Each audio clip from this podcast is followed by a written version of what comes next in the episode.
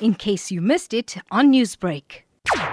During his career, Judge Hilary Squires made a groundbreaking ruling acquitting Xerxes Nursingh of the murders of his mother and grandparents in 1994 on the grounds of temporary insanity. He also presided over the high profile trial in connection with the 1995 Shobashobane massacre. But it was the 2004 Schabir Shaik corruption trial that implicated former President Jacob Zuma that imprinted the name of Judge Squires in the public's memory.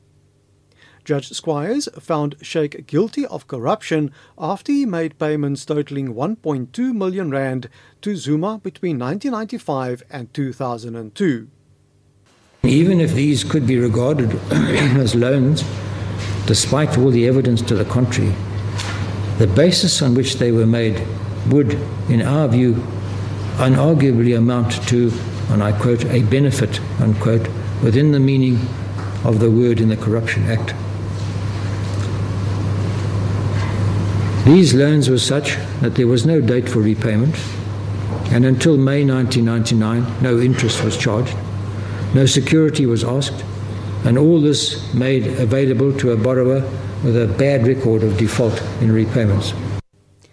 Then KwaZulu-Natal Judge President Vuka Tshabalala asked the already retired Judge Squires to preside over the lengthy, high-profile trial to help lighten the court load.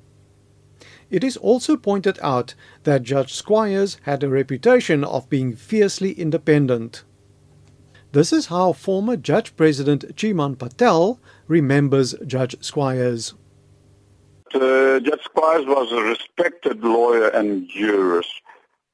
He was fiercely independent. He spoke his mind even if at the time it upset his colleagues or practitioners. He was, however, in my view, quick to apologize if upon reflection he thought that he had been too hard. Judge Patel recalls that he did his pupillage to become an advocate under Judge Squires, who was then a senior counsel. Judge Patel says he will miss Judge Squires at the annual get together of advocates and his friend's unique sense of humor. So, no, Hilary, may he rest in the arms of the divine. And of course, you know, he lost his wife recently.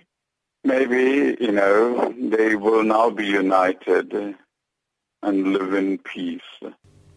Judge Squires, who passed away last Monday due to heart failure at the age of 86, will be laid to rest on Wednesday.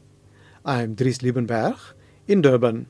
Newsbreak, Lotus FM, powered by SABC News.